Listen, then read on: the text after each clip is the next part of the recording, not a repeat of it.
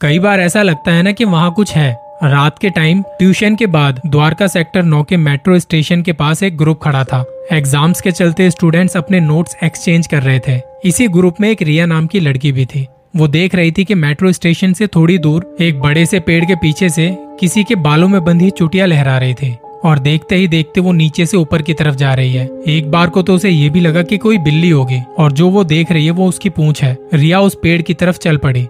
बाकी सारे दोस्त एक दूसरे से अपने नोट्स बदलने में लगे हुए थे।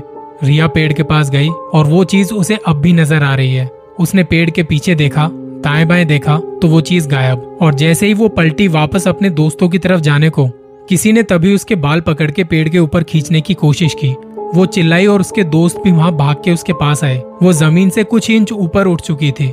और एकदम से नीचे गिरी। उसके दोस्तों ने आके उसे संभाला और रिया दर्द में थी। आप इमेजिन कीजिए, आपके बाल पकड़ के आपको कोई ज़मीन से ऊपर उठाए तो कितना दर्द होगा। ये उसके दोस्तों ने भी देखा था कि कैसे वो ज़मीन से ऊपर उठी है। वहाँ किसी को कुछ दिखाई तो नहीं दिया, पर उस पेड़ पर कुछ सरसराहट सी सभी ने महसूस की, जैसे कोई पेड़ पर चढ़ के गायब हो गया हो। जिस जगह की ये बात है उसी जगह का एक और खौफनाक वाक्य शेयर किया है वहीं की रहने वाली श्रुति ने। श्रुति ने बताया कि पिछले साल दिवाली के आसपास उनके रिलेटिव आने वाले थे गेट टुगेदर करने। वो लोग मेट्रो स्टेशन से आ रहे थे और श्रुति अपने पापा के साथ द्वारका सेक्टर नाइन के मेट्रो स्टेशन के बाहर उनका वेट कर रहे थे। रात 11 बजे से थोड़ा पहले वो लोग मेट्रो स्टेशन से बाहर आए।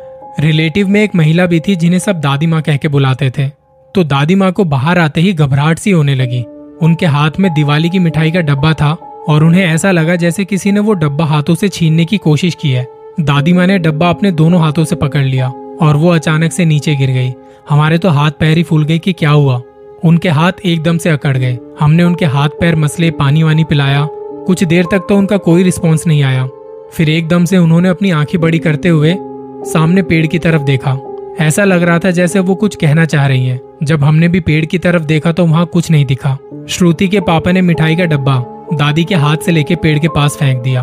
और तब ऐसा फील हुआ जैसे दादी माँ को किसी ने छोड़ दिया है। जल्दी से दादी को उठा के अपनी गाड़ी तक लाए और देखा तो उनके हाथों पर किसी के नाखून के निशान थे, जैसे किसी ने उनके हाथों को ज़ोर से पकड़ा हो और उसके नाखून दादी के हाथ में लग गए।